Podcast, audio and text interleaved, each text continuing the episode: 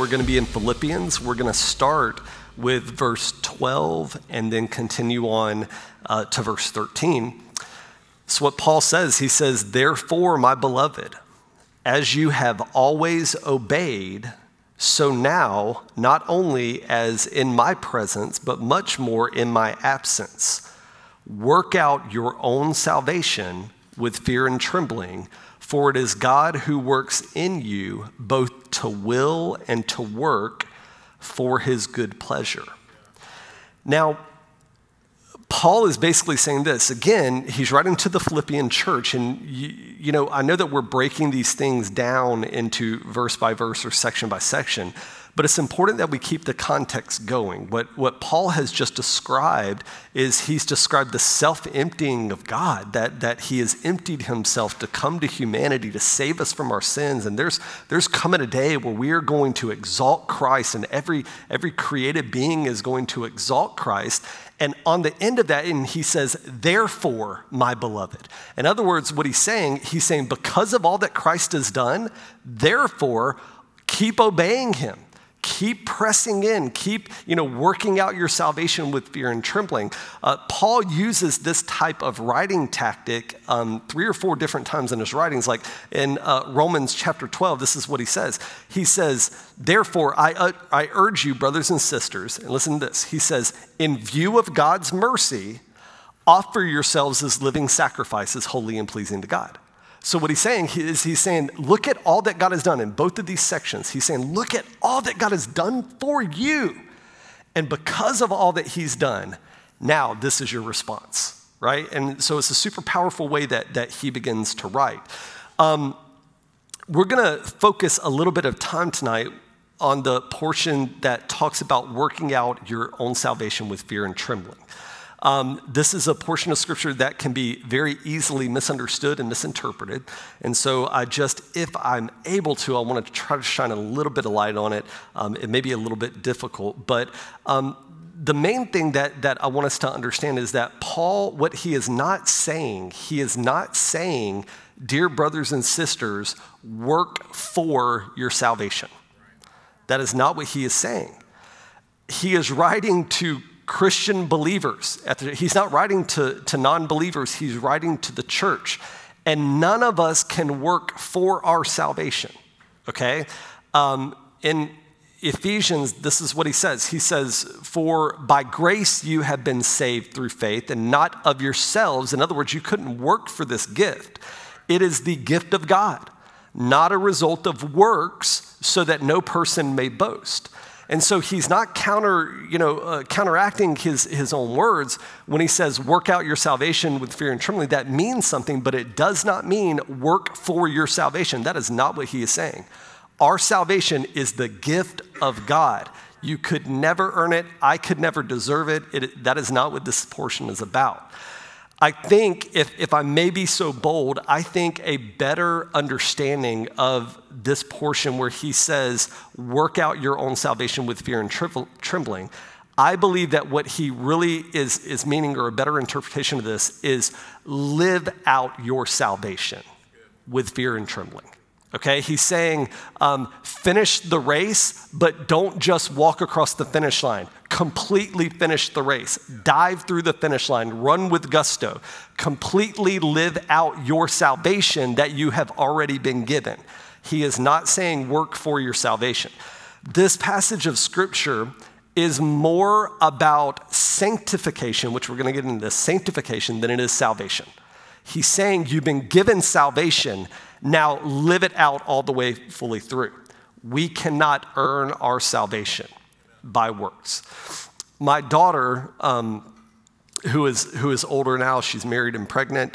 Um, but when she was probably 15, um, all of her the people in her friendship groups they were doing this thing where they would like dye a part of their hair pink or purple or something like that, like a few you know a strand of their hair or something like that. And we had told her that she couldn't do that. She was, only, she was 14 or 15, something like that. And one day we picked her up from school and she had dyed her hair purple after we had explicitly told her not to dye her hair purple. My son, who is six or seven years younger than her, so at that time he was just a little guy, being the brilliant theologian that he is, this is what he said. He looked at her and he said, Autumn, you can wash away your hair dye, but you can't wash away your sin. Okay? Now, not wrong, okay? What, but what he was saying is this. What he was saying is this. He was saying, like, Autumn, you can't take this back. You can't make up for it. You can't like do enough good things to get rid of this. You can't wash away your sin. You can do some good things, but you can't wash away your sin. But I would add a caveat to say, but Jesus can. And so it's, it's just so important for us to really get a grip on Paul is writing to Christians. It is not about them earning their salvation. And so they got, they got to walk with fear and trembling. Am I really a Christian? Am I going to heaven? No. There is a security, there is a seal. The Bible says the Holy Spirit has given us a seal until that day of, of total redemption that we have. And so it's important for us to understand that, that we can't wash away our sins.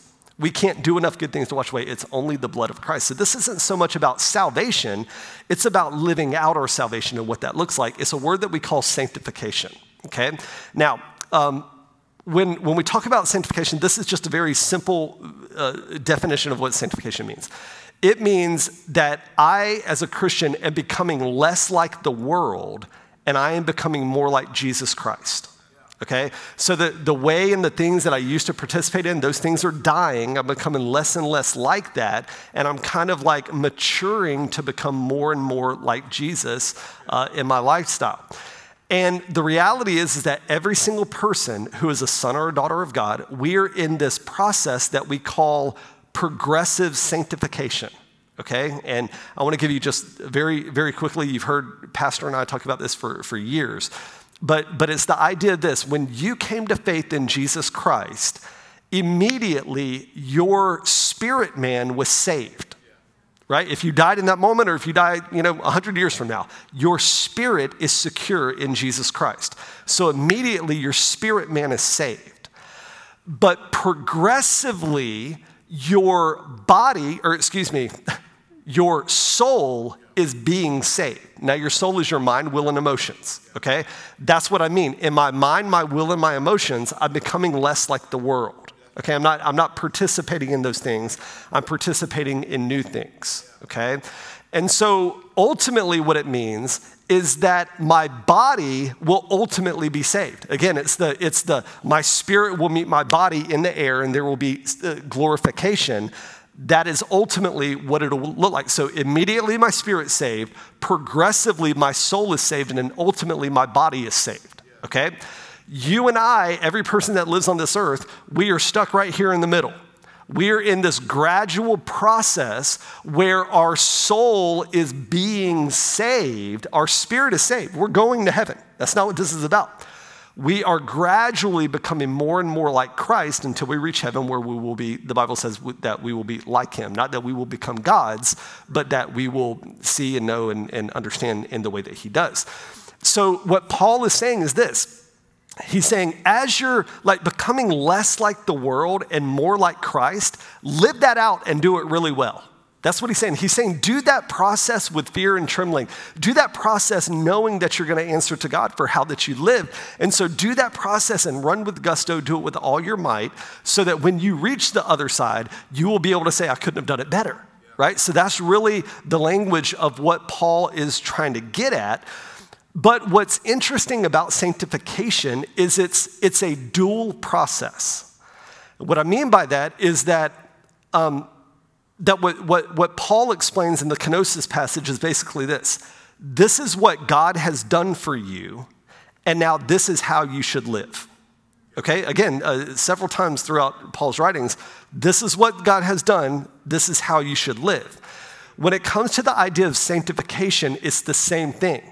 Paul says, listen, the Spirit of God is alive and working in you, so you should obey him by doing these things. Right? So it's a dual, a dual nature. There's a dual working here. It's not that I can just become sanctified in my own efforts. That's not how it works.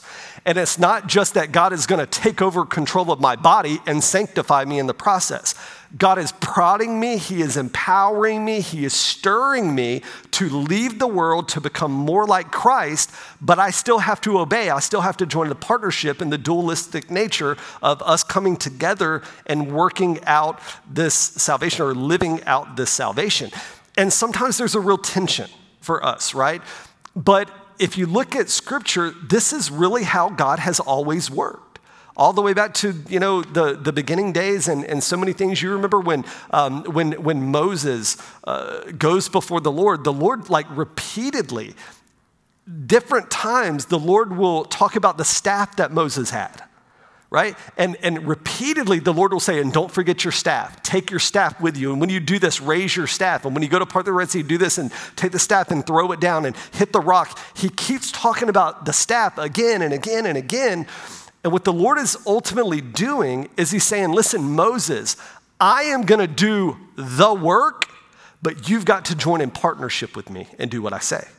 So when you lift your rod over the sea, it's not your power that's going to part the Red Sea, it's my power, but I'm not going to part the Red Sea without your partnership, right? And so there is a tension there because we're like, well, who's really doing the work? Yes, we both are, right? But we're only able to do it because of the sustaining grace and the power that God has given us. When, you know, Joshua is, you know, fighting and the sun stands still, the Lord says, listen, I'm gonna, I'm going to, if you will fight and you will fight with all your might, I will pause the sun, but you gotta fight. Right? So it's like this partnership that's going on. It's the same with preaching or teaching. I'm gonna prepare and I'm gonna pray, I'm gonna do everything, I'm gonna, I'm gonna do all this but I cannot, I cannot bring conviction to your soul. It's only a work of the Holy Spirit that can do it. The fascinating thing is that, that sometimes God uses the voice of a human person as an instrument to do that, but it's really His Spirit. And so, in the process of sanctification, it's the same way we are able to obey, we are able to leave the world, we're able to embrace the things of Christ, not in our own strength, but because the Spirit of God is empowering us. And as He does it, this is what Paul says. He says, therefore, because of all that God has done for you, continue to obey Him, yeah. right? And this is part of uh, the sanctification process. So um, let, me, let me just read to you a couple of scriptures that just very, very quickly explain to us God's significant role in the work of, sal- uh, of sanctification, okay? Um, 1 Thessalonians 5, um, Paul writes, May God Himself, the God of peace, sanctify you through and through right? So again, get this image of I'm leaving this and I'm embracing this, but Paul's not just saying, no, just kind of like, you know, if you get the chance, kind of dip over into this side. He's saying, no, through and through, like, like move your soul into this, like put your, put your life into this and let the Spirit do the sanctifying work in you in John chapter 15, Jesus, you know, just before he goes to the cross, he's, he's talking about the vine and, and, and the branches. This is what he says. Remember, he says, Remain in me, and I also in you. No branch can bear fruit by itself, it must remain in the vine. And listen to what he says Neither can you bear fruit unless you remain in me. So again, there's that partnership of God saying, You can't bear fruit by yourself. You can't just will yourself to, to be holy.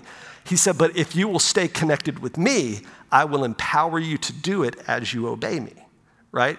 So it's the significant, the most significant work in sanctification is God's part.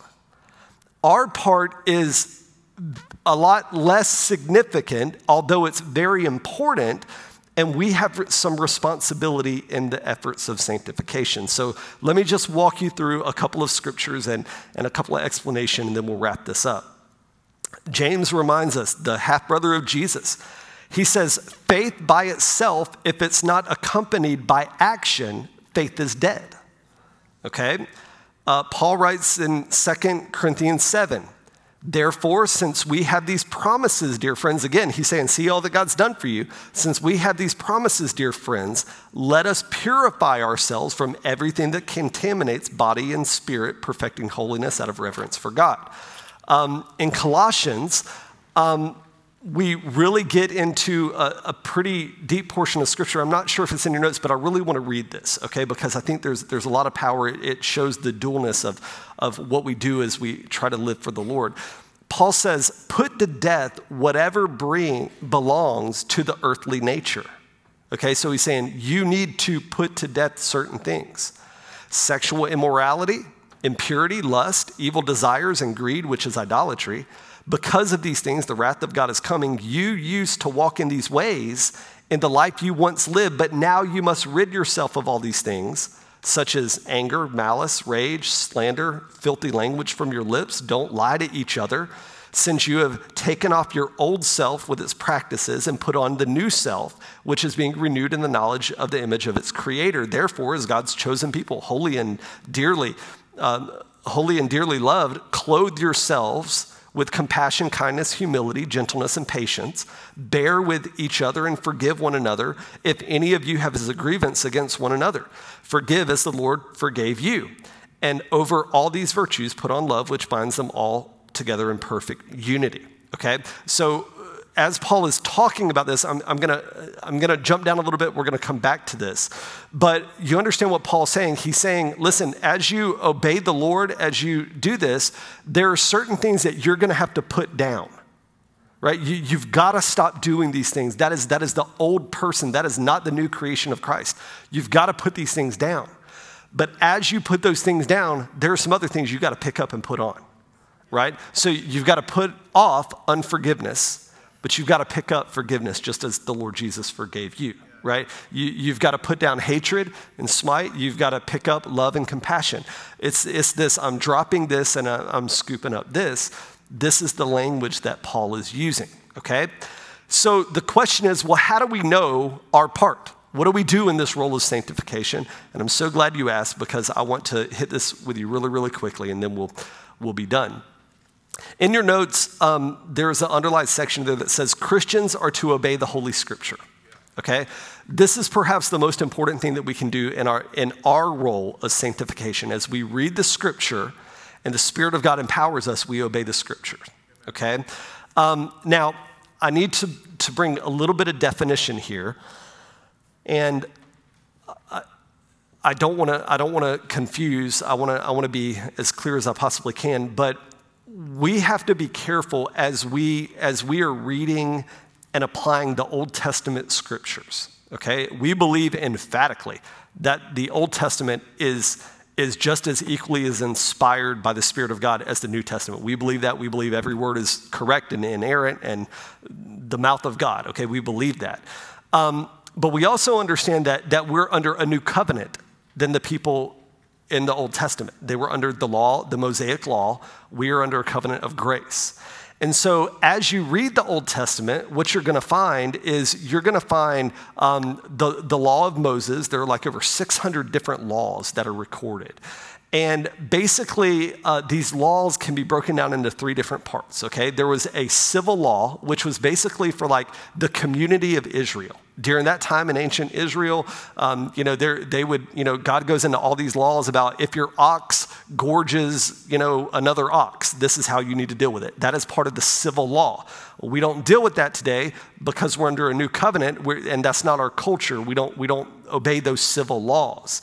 Um, there are also the ceremonial laws, right? And this is where the Lord says, you know, if you commit this type of sin, this is, you know, you need to bring one of your animals and slice its throat, you know, kind of thing. We don't abide by those laws anymore. But then the third component of the law is what we call the moral law, the Ten Commandments, the things that have to do with morality. Um, these things that are um, referred to and affirmed by Jesus or the New Testament writers, those are things that we, we still adhere to. So everything that Paul's saying, listen, don't lie to each other. Okay, what Paul's doing is he's affirming, like, that's a moral thing. You can't do that, right? And so there, as we read the Old Testament, um, I just I just think it's super important that we understand because it can be really confusing because you can read some things and you're just like, absolutely, that's wrong. They shouldn't do that, da da da da. But then the very next thing is, you know, five different things that I do every day of my life, right? Well, it's because this may be moral and this may be, you know, civic or, or whatever the case is. And so we just got to understand that there are differentiations, right? So, for instance, in the Old Testament, in the civil law, um, or, or, I guess it was ceremonial, um, you couldn't eat pork. Okay, you couldn't eat bacon or barbecue or ribs, and we all love that. Okay, and thank God that we're not living under that covenant anymore, right? Um, this is why in uh, Scripture, you know, it's very specific about not marking your body with tattoos of the dead. Um, you know, this is this is why you'll you'll see uh, uh, people that that was not a moral thing, and this is why a person who has a tattoo can still go to heaven okay?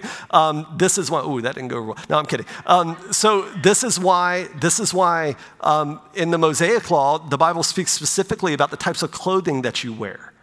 And and basically uh, um, the law says that you can't blend materials together. Everything that you wear has to be perfectly 100% this one thing right?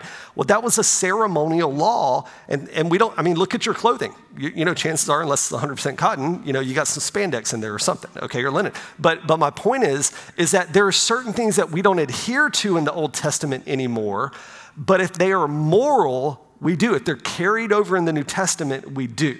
Okay? So as we obey the scriptures, we just have to kind of keep those things in mind but again, there, there, you know, anything that's affirmed in the New Testament, that everything written in the New Testament, that's the new covenant that we're living under, and we need to obey. Okay, um, without question, uh, and the moral laws. Okay.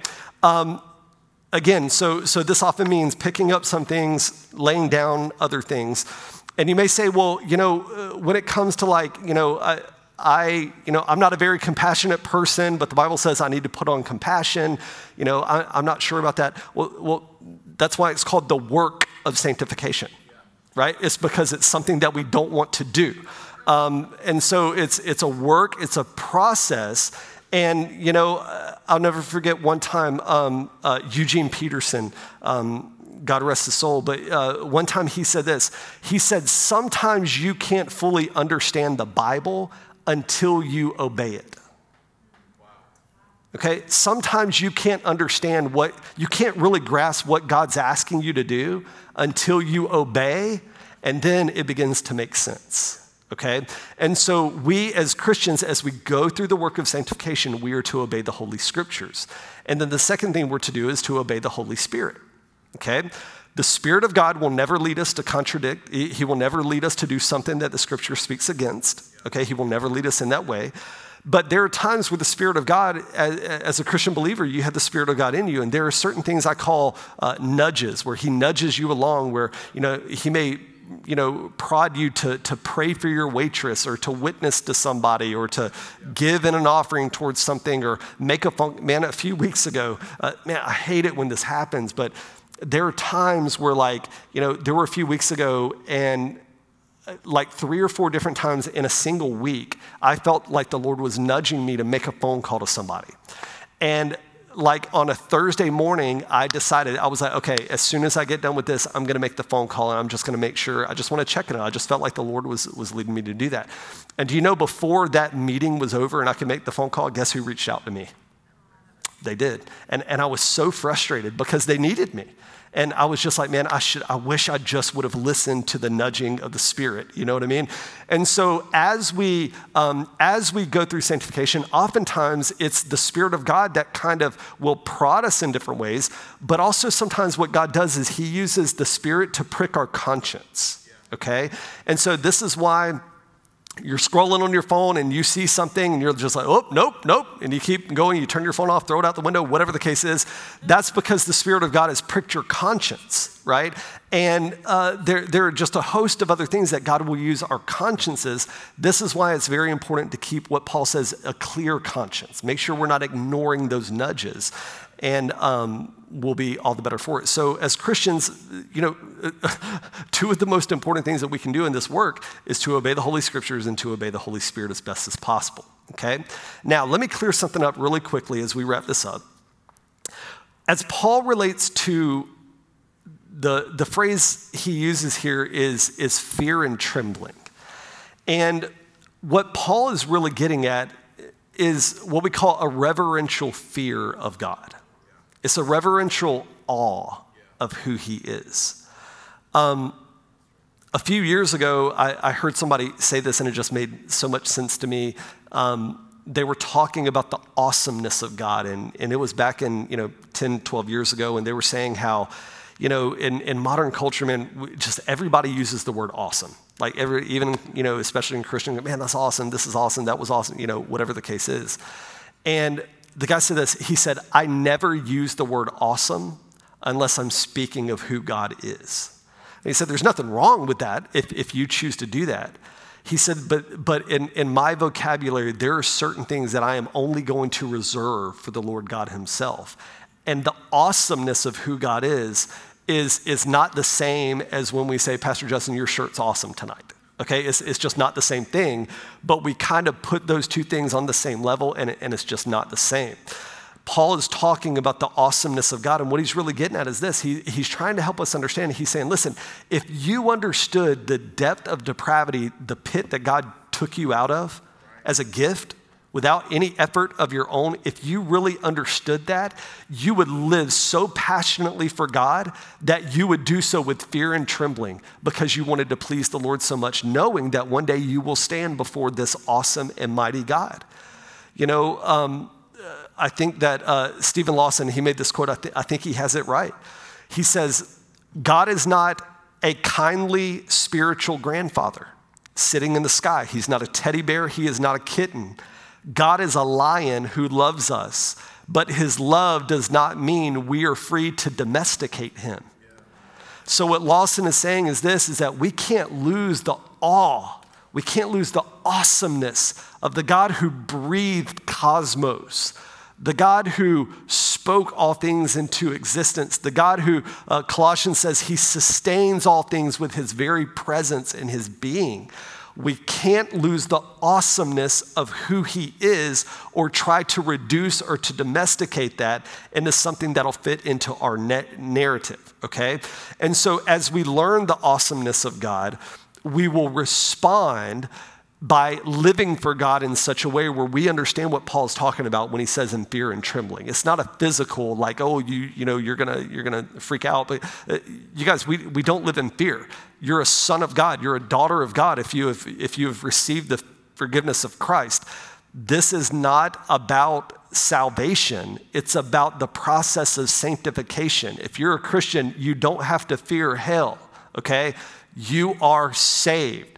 The fear and trembling is a reminder from Paul to remember who our great God is. Don't reduce him to something he's not. Don't try to put him in a box where he does not belong. And the fear and trembling is a natural response to the realization of our sin, the greatness of our sin, and the greatness of God's grace, right? So it's like very poor, poor example here, but it's, but it's kind of like in, in my house where I have 17 children running around.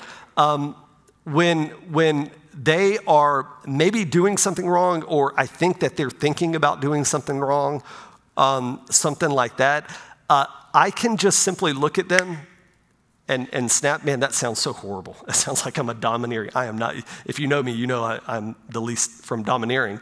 But if my child is leaning a certain way, they don't need to be leaning. If I just simply snap, it's like it's almost like it snaps them into awareness not only of about what they're to engage in but when they look to me they look at the potential consequences that they're going to face right?